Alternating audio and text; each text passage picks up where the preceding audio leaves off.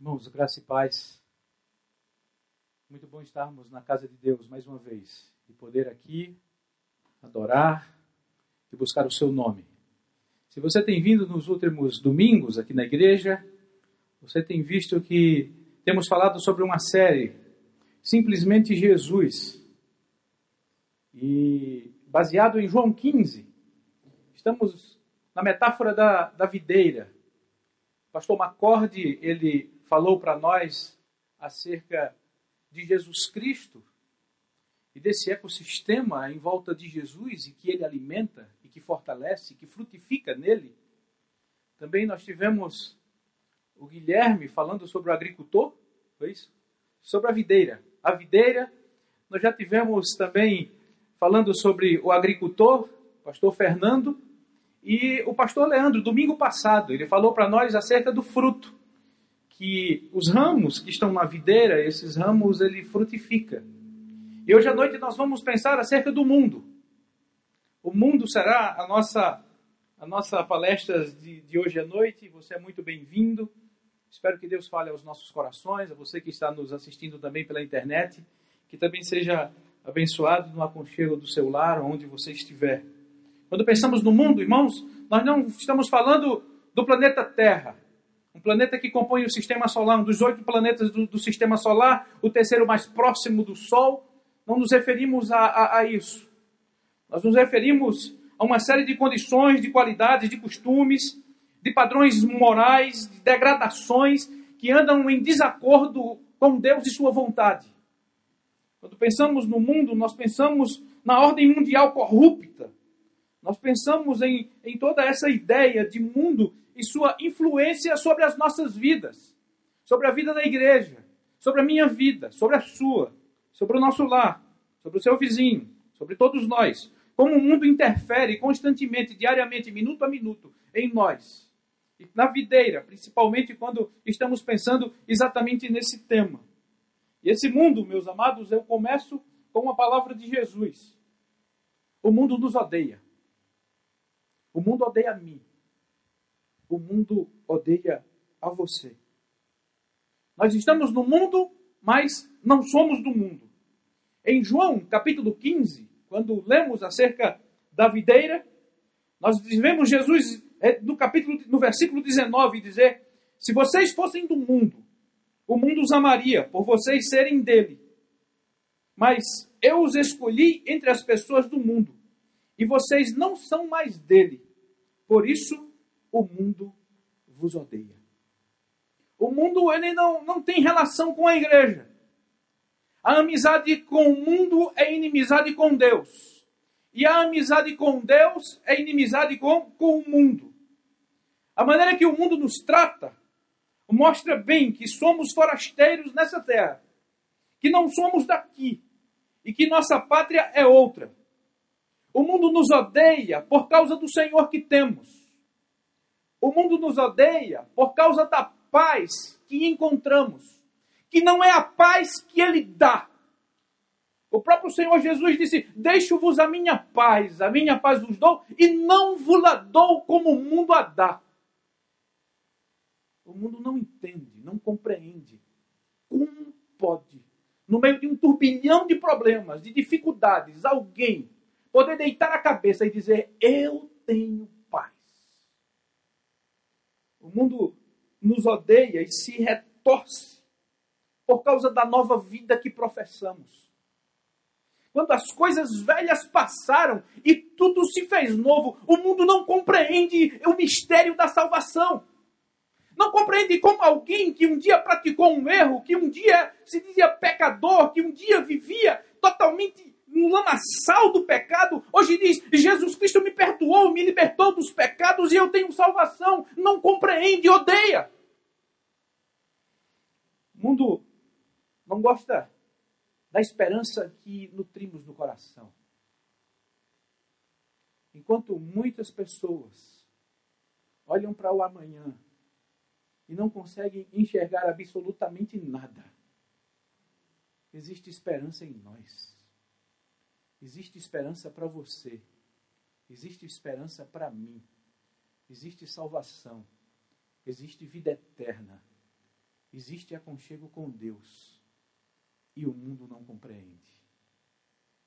Jesus Cristo disse: O mundo vos odeia. O mundo se inquieta com o nosso amar. O mundo se inquieta com o perdão. Como é que alguém é ferido? Como é que alguém é maltratado? Como alguém é humilhado? E de repente ele perdoa. Como é que alguém é capaz de, de, de levar um tapa num lado e de repente oferecer a outra face? Como é que alguém, para ser o maior, ele prefere ser o menor? Como é que alguém prefere levar a carga do outro? Como é que alguém prefere abraçar aqueles que estão distantes, olhar e estender a mão àqueles que não merecem socorro para o mundo? Como? Por isso ele odeia. Não compreende a mensagem da cruz.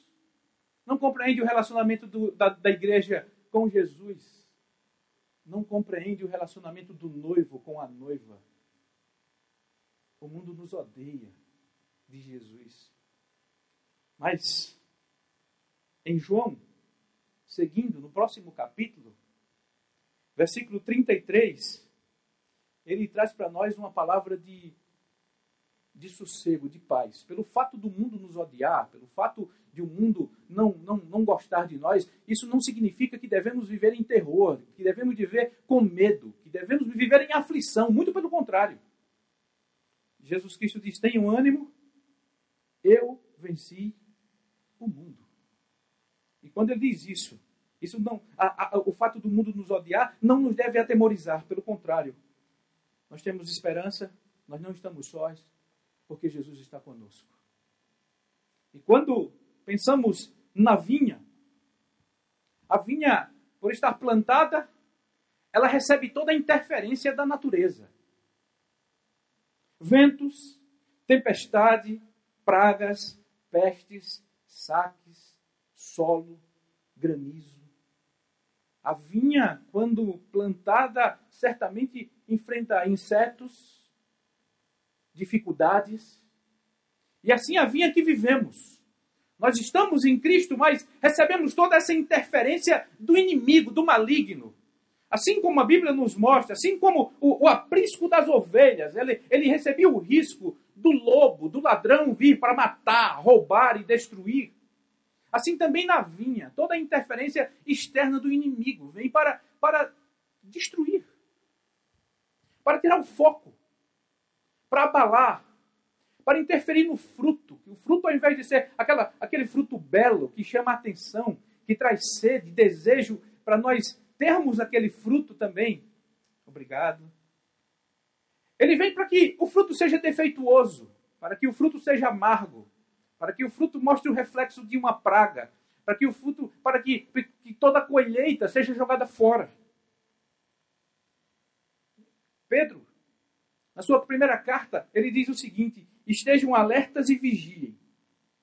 O diabo, o inimigo de vocês, anda ao redor como um leão, rugindo, procurando a quem possa devorar. Resistam-lhe, permanecendo firmes na fé, sabendo que os irmãos que vocês têm em todo o mundo estão passando pelos mesmos sofrimentos. E o Deus de toda graça, que os chamou para a sua glória eterna em Cristo Jesus, depois de terem sofrido durante pouco tempo, os restaurará e confirmará, lhes dará força e os porais firme, em firmes alicerces. A Ele seja o poder para todo sempre. Amém. Pedro disse que o diabo ele anda ao nosso derredor, rugindo como um leão, procurando a quem possa tragar. E assim é o, o, o inimigo ele faz com, com cada um de nós, procurando que, com que nós venhamos a nos desviar.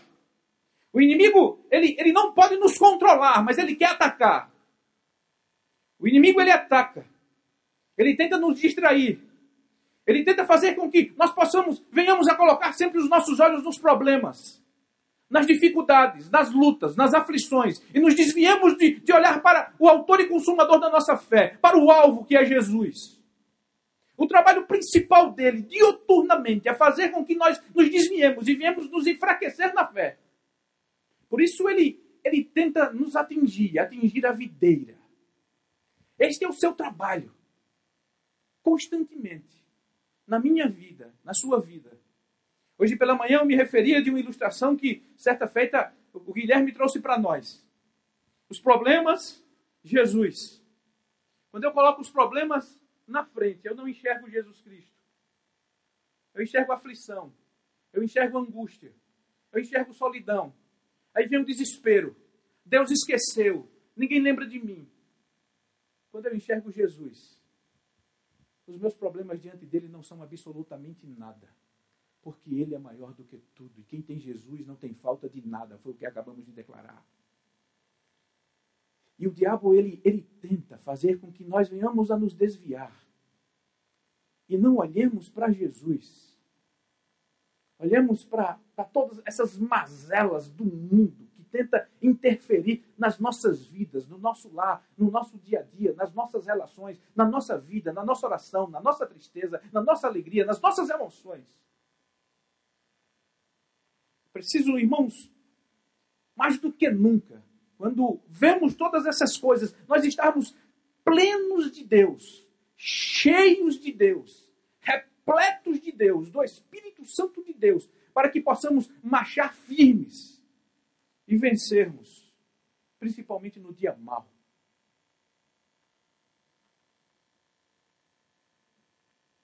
O mundo nos odeia, a vinha recebe forte interferência das intempéries da vida.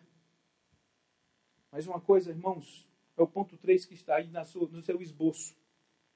Compreender a nossa caminhada facilita o permanecer na videira.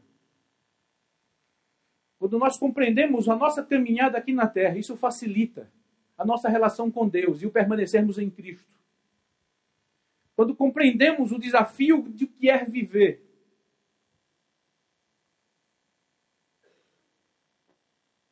Entender e ter consciência do que nos espera irá nos ajudar na caminhada cristã. Falsas expectativas, expectativas equivocadas, têm feito com que muitas pessoas fiquem pelo caminho. Muitas pessoas ouvem e seguem, muitas vezes, a pregação da vida mais fácil, que diz: Olha, tudo posso naquele que me fortalece, nós somos cabeça, não somos cauda, praga nenhuma nós nunca vai, nunca vai alcançar, dificuldade nenhuma você vai ter. Se você, e se você dá, dá muito dinheiro também, aí é que sua vida vai ser boa, aí é que sua vida vai melhorar. Se você tem um carro, vai ter um, dois carros. Se você tem três carros, terá quatro carros. Se tua empresa está na falência, aí você vai, vai crescer muito mais. Basta tão somente você viver o evangelho fácil. Mas não foi isso que Jesus Cristo disse. Jesus Cristo disse para vigiarmos e orarmos. Jesus Cristo disse que o mundo não era fácil. A palavra de Deus nos alerta que nós precisamos permanecer na videira. O que ele diz é: sem mim nada podeis fazer. Permanecer na videira é a grande virtude, a grande chave para nós vivermos nesse mundo e nós compreendermos isso, isso faz uma grande diferença no nosso dia a dia. Irmãos, não aceitar que, que a vida é difícil, isso é um começo para muitos problemas na vida. Nós admiramos muitas histórias da Bíblia. A história de José, irmãos, é belíssima. Quem, quem consegue parar de ler a história de José? Mas para nós, irmãos, é uma história belíssima, porque nós assistimos já o último capítulo. Porque no decorrer dos dias, se ele não estivesse firme no Deus que ele confiava, teria ficado no meio do caminho. Seja na tentação da mulher de Potifar, seja na traição dos amigos, seja esquecido na prisão, não sei mas sempre o seu propósito era a fidelidade a Deus. E por isso ele chegou onde chegou. Compreender a nossa caminhada faz uma grande diferença. Para que nós venhamos a nos apegar muito mais a Deus e vemos a necessidade que temos constantemente de Deus, todos os dias, toda hora, todo instante. Nós precisamos estar na videira. E o mundo vivemos nos força e aponta para que sejamos firmes e fortalecidos por Cristo Jesus, o nosso Senhor. Meus amados, a minha espiritualidade não me tira desse mundo. a quantidade de capítulos da Bíblia que eu leio, a quantidade de vezes que eu venho na igreja, a minha consagração, nada disso me tira do mundo. Muito pelo contrário, essas coisas servem para que as pessoas nos persigam mais ainda. E bem-aventurados são aqueles que são perseguidos por causa da palavra. Bem-aventurados são aqueles que são perseguidos por amor ao nome dele. E o mundo ele tenta atingir as nossas vidas, seja com enfermidade, seja com problema, seja com dor, seja com insegurança, quantas coisas. E isso nos mostra que precisamos estar cada vez mais na videira e permanecer nela. Irmãos, vivermos a vida cristã plena e o relacionamento com Jesus, essa é a grande chave para atravessarmos um mundo onde o viver é difícil. No ponto 4, nós refletimos sobre que a dor, os problemas, as aflições, elas são janelas que se abrem para que nós venhamos a, e nos fazem enxergar a Cristo, o nosso Senhor. Nos faz enxergar a videira. Nos momentos de aflição, nos momentos de dor, eu não sei qual é a sua, a sua ação, a sua reação e como nós passamos por esses momentos. São momentos chaves na nossa vida. Nesses momentos, irmãos, nós podemos abrir a janela de, dos fundos e olhar o céu negro, a tempestade que se aproxima, os ventos que são fortes.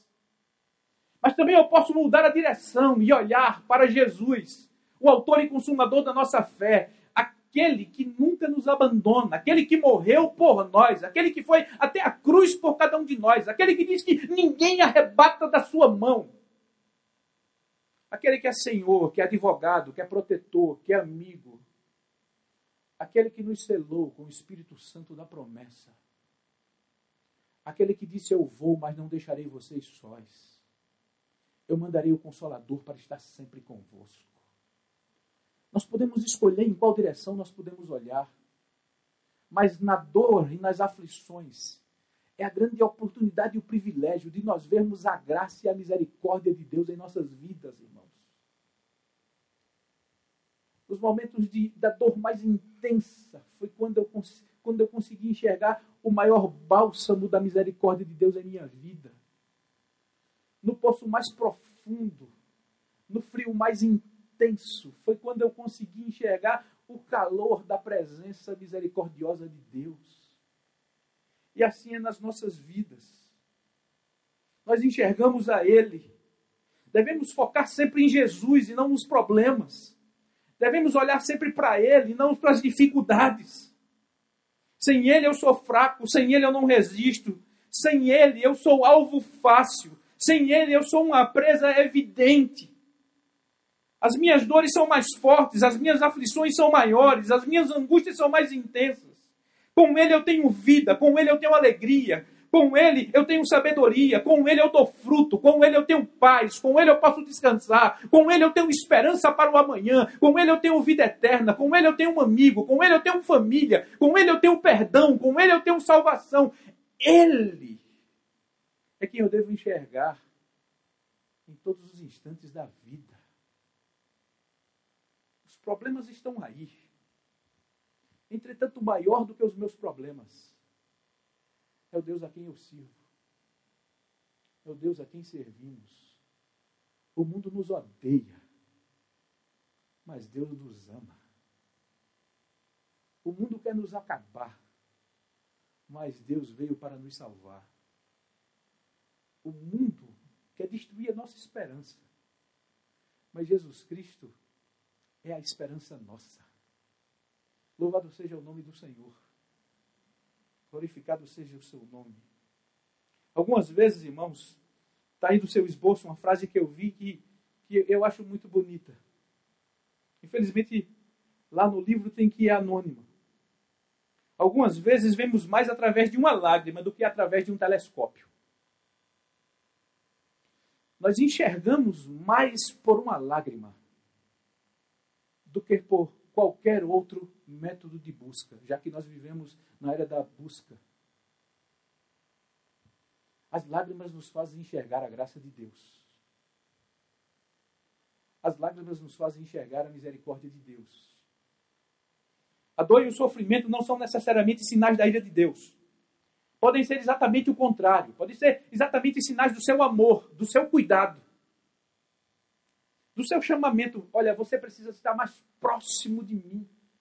Você não pode viver distante. Você não pode viver como uma ovelha desgarrada. Você tem que estar aqui, enxertado na videira. Não pode ser um ramo distante, não pode ser um ramo cortado. Você tem que frutificar e tem que estar na videira. Amar o mundo, irmãos. Amar no mundo. Viver a vida cristã no mundo é problema. Hoje pela manhã, quando eu saí, alguém me dizia isso. Pastor, eu fiquei tão feliz. Porque às vezes a gente vive esse conflito no mundo. E hoje eu aprendi que ser inimigo do mundo é ser amigo de Deus. Mas quando nós somos amigos do mundo e caímos da graça do mundo, irmão, certamente estamos distantes de Deus. O mundo não entende a graça, o mundo não entende o perdão. O pastor Macorde diz: o mundo não entende o sermão do monte. O mundo não compreende o Senhor que temos. A mensagem da salvação, irmãos, para o mundo é loucura. Mas para nós, poder de Deus e salvação.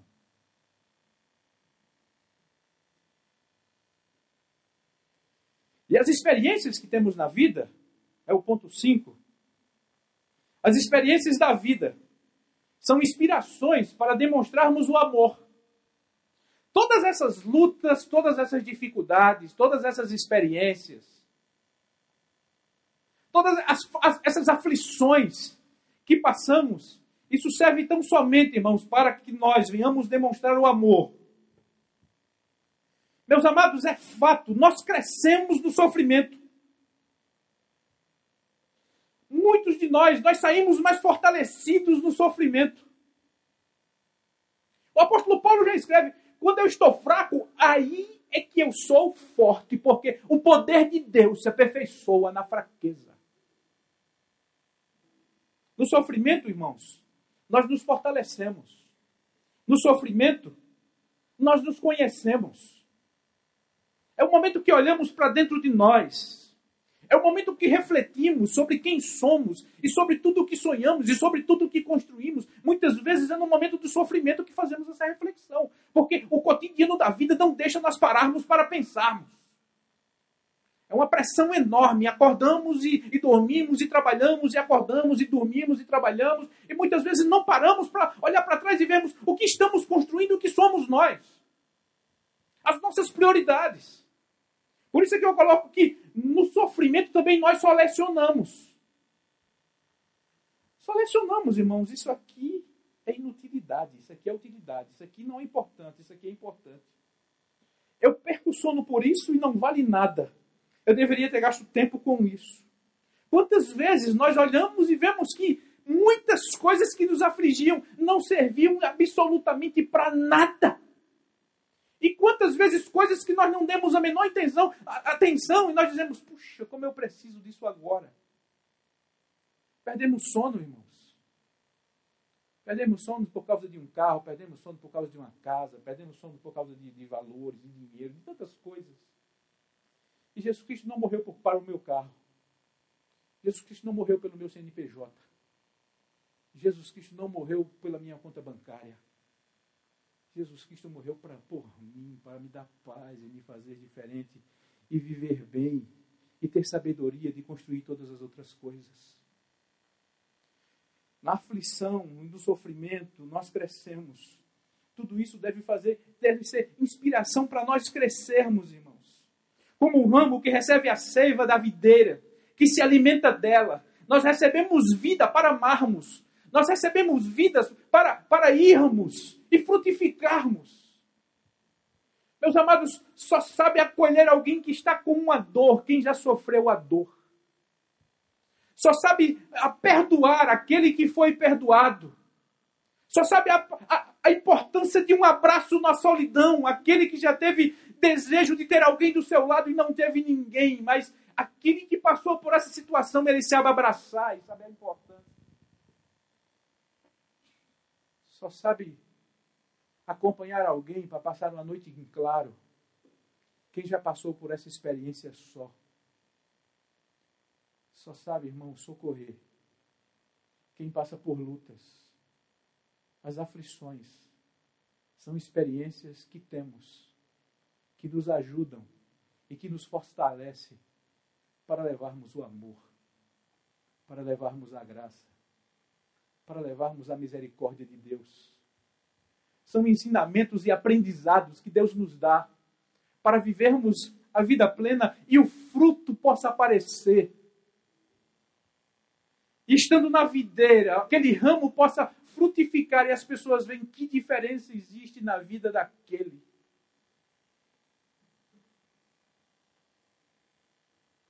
Nós somos, irmãos, quando vivemos todas essas dificuldades que o mundo apresenta em nós, nós ampliamos a nossa visão. Enxergamos pessoas que não enxergávamos. Aproxima-se de nós pessoas que nós não esperávamos. E essa é experiência do amor para acolhermos. E termos autoridade e termos voz para que as pessoas ouçam e escutem o que era o amor de Deus e a graça e a misericórdia de Deus em nossas vidas. Sexto ponto, irmãos. A desordem do mundo é uma grande oportunidade para levarmos esse amor. O mundo, irmãos, é o pouco aberto. O mundo é o momento chave o mundo é a oportunidade ideal para nós, como igreja, levarmos esse amor. O mundo em que vivemos é um caos, o mundo em que vivemos é uma desordem.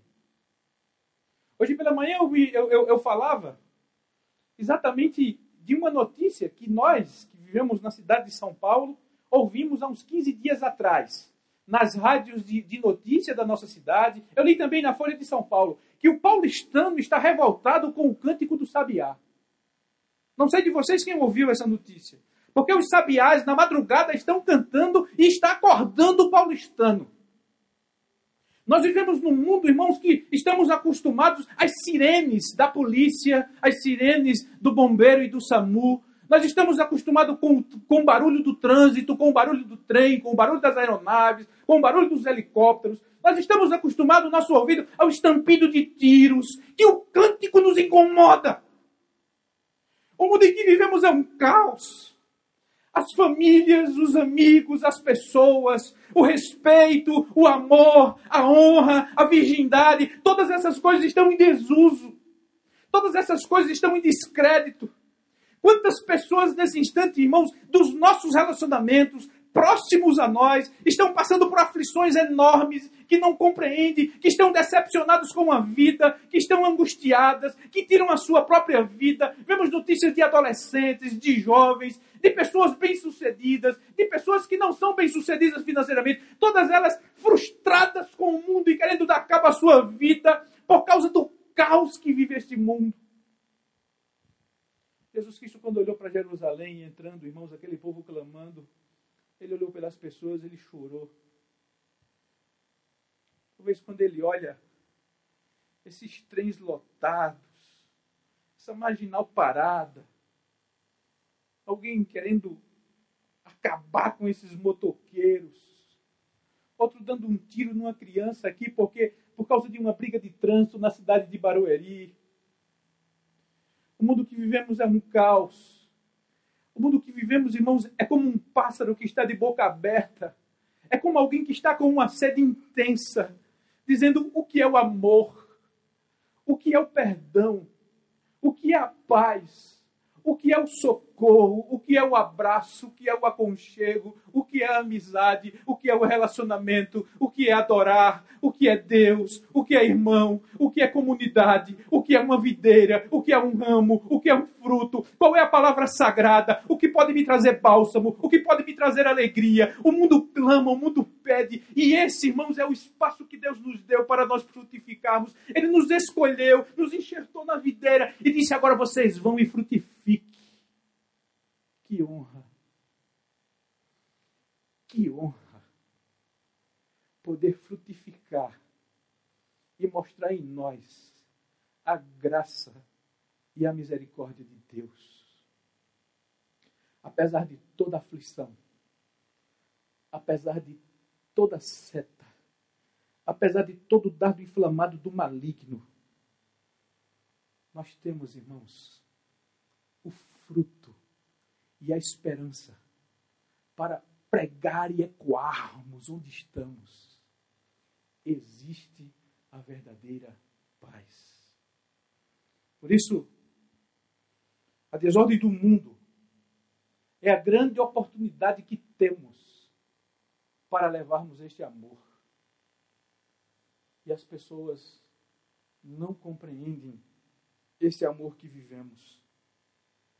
Domingo passado, quando ouvimos sobre o fruto do Espírito, é exatamente o que temos, irmãos, nas mãos, em nós, para frutificarmos e levarmos.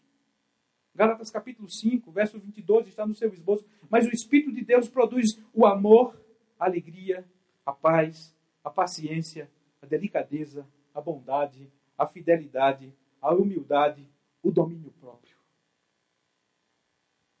Pense no ambiente onde você vive. Pense as pessoas que estão ao seu redor. Pense em algumas casas que, que são chave na sua vida. Se não estão precisando exatamente que, que eu, que você, que nós possamos levar o fruto do Espírito que está em nós.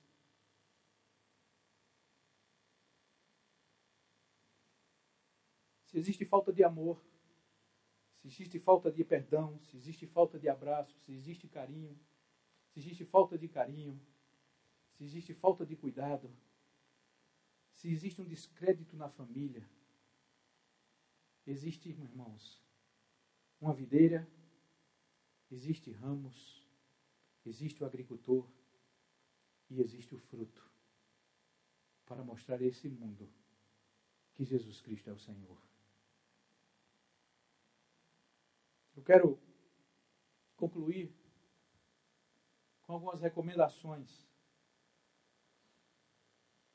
Se você tenta mudar o mundo, permaneça na videira. Se você tem desejo de mudar o ambiente onde você vive, se você sonha em viver um novo, um novo momento na sua família, se você sonha em viver um novo momento na sua vida, nos seus relacionamentos. No nosso Brasil, permaneça na videira. Não é a sua militância, é o seu fruto.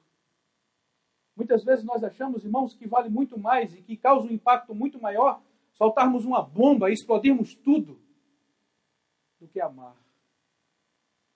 E os efeitos do amor e do perdão é mais devastador em certos ambientes do que qualquer barulho de bomba e de um protesto. Se você está revoltado com a empresa que você vive, se você está revoltado com, com a sua família, com o seu lar, com seus irmãos, com seu pai, seja lá com quem for, com seus filhos, permaneça na videira e frutifique. E vai brilhar a sua luz diante dos homens, para que vejam as vossas boas obras e glorifique ao vosso Pai que está nos céus. Não é, irmãos? O nosso esforço é a sua graça. Não é a nossa vida. É a vida dele. Porque não mais vivo eu, mas Cristo vive em mim. Se você se sente fraco, é, o ponto, é a segunda recomendação. Se você se sente fraco, aflito, recebe uma forte carga das intempéries do mundo, se o mundo te bombardeia, se você está cansado, se você se você se, se sente se, sem saída, permaneça na videira. Seja um ramo que está cada vez mais arraigado na videira. Nele, sem mim, nada podeis fazer. E se suas aflições são enormes, são grandes que você pensa que não sairá delas, que você pensa que, que será o seu fim. E muitas vezes, irmãos, o que para nós parece o fim é o começo de uma grande vida. Nós vamos repetir o que tem na frase que repetimos sempre na nossa igreja, que é de Michael Wells. Está aí no seu esboço. Não há nada que a presença de Jesus não possa curar. Vamos repetir isso? Vamos lá? Não há nada que a presença de Jesus não possa curar. Não sei qual é a sua aflição. A presença de Jesus pode curar. Não sei qual é o seu desespero. Não sei quais são os seus desafios. Não sei quais são as suas lutas. De uma coisa eu sei. Está presente aqui aquele que pode curar. Habita em nós o Espírito Santo da promessa.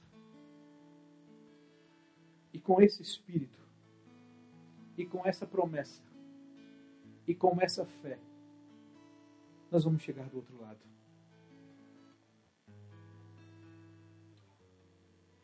Se você ora e busca em Deus respostas para as suas orações, é a terceira recomendação.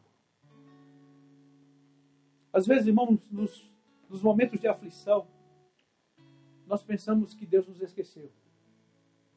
Às vezes, quando o mundo ele conspira contra nós, e muitas vezes nós nos sentimos sozinhos e clamamos, nós pensamos que, que as nossas orações não, não saem, não, não batem no teto e volta. Se você tem esse sentimento, eu te digo uma coisa permaneça na videira. Se permanecerdes em mim e as minhas palavras permanecerem em vós, pedireis tudo o que quiserdes e vos será feito. É palavras de Jesus em João 15. Nós não temos outro caminho, irmãos. Nós temos o melhor caminho. Ele. Somente Ele.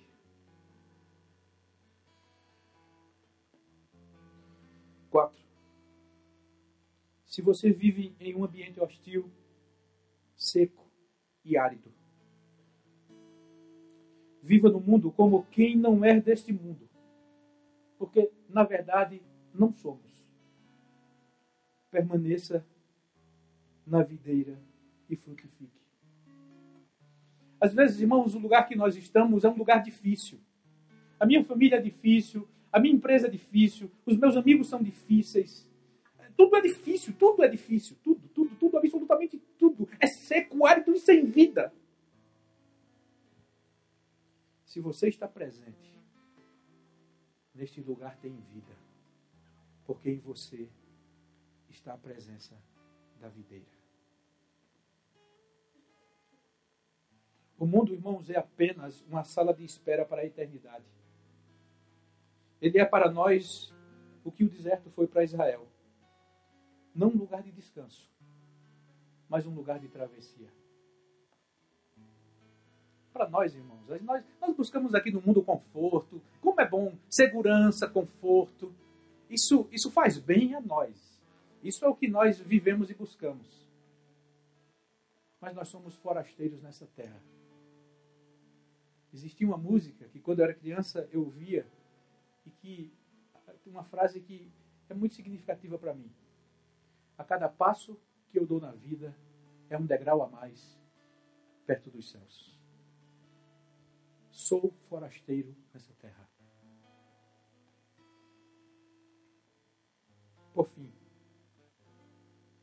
se você entende que a nossa vida aqui nesse mundo é passageira e nutre no coração uma forte esperança de um dia encontrar-se com Ele. Permaneça na videira. O apóstolo Paulo, nos seus últimos dias de vida, ele disse: Combati o bom combate, acabei a carreira e guardei a fé. Nele, na videira, no Senhor, com Ele, nós chegaremos do outro lado. Com Ele, nós iremos nos encontrar como uma noiva que caminha para encontrar-se com seu noivo. E no meu coração habita uma esperança muito forte de um dia encontrá-lo face a face e abraçá-lo com toda a minha força, com tudo o que eu tenho, porque Ele é o que temos de mais especial. Eu quero terminar, irmãos, com uma declaração que sempre falamos aqui na igreja, que está aí no seu esboço. Eu queria que você dissesse e fizesse essa oração. Vamos lá? Jesus, que bom que o Senhor habita em mim a vida cristã inteira que eu vou viver já habita em mim. Porque para mim,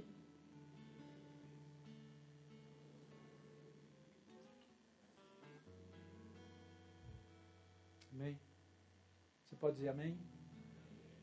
Vamos ficar de pé. Vamos orar, irmãos?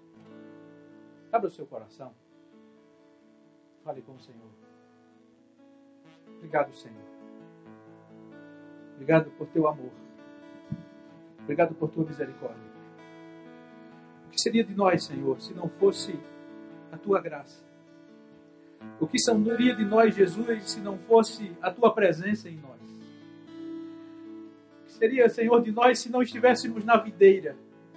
Se não recebêssemos dela o alimento, a vida? Se não recebêssemos dela constantemente, diariamente, todos os instantes da vida, Senhor, o alimento que é necessário para nós. O que seria de nós se não fosse a presença do Teu Espírito conosco? O que seria de nós se não fosse a esperança que temos? Que seria de nós se não fosse o Teu amor? Obrigado, Jesus. Colocamos nas Tuas mãos a nossa vida, os nossos problemas, as nossas necessidades, porque sabemos que Tu tens cuidado de nós. Obrigado porque Tu nos ama. Obrigado porque Tu nos escolheste. Obrigado por essa igreja. Obrigado, Senhor, por esses irmãos que estão aqui presentes. Porque todos, ó Deus, estão aqui porque creem em Ti como a videira. E temos necessidade de estarmos constantemente contigo. Obrigado por essa noite, por Tua palavra, pelo privilégio que temos de, em liberdade, te louvar e te adorar. No Teu nome, Jesus, eu te peço e te agradeço, Senhor. Amém.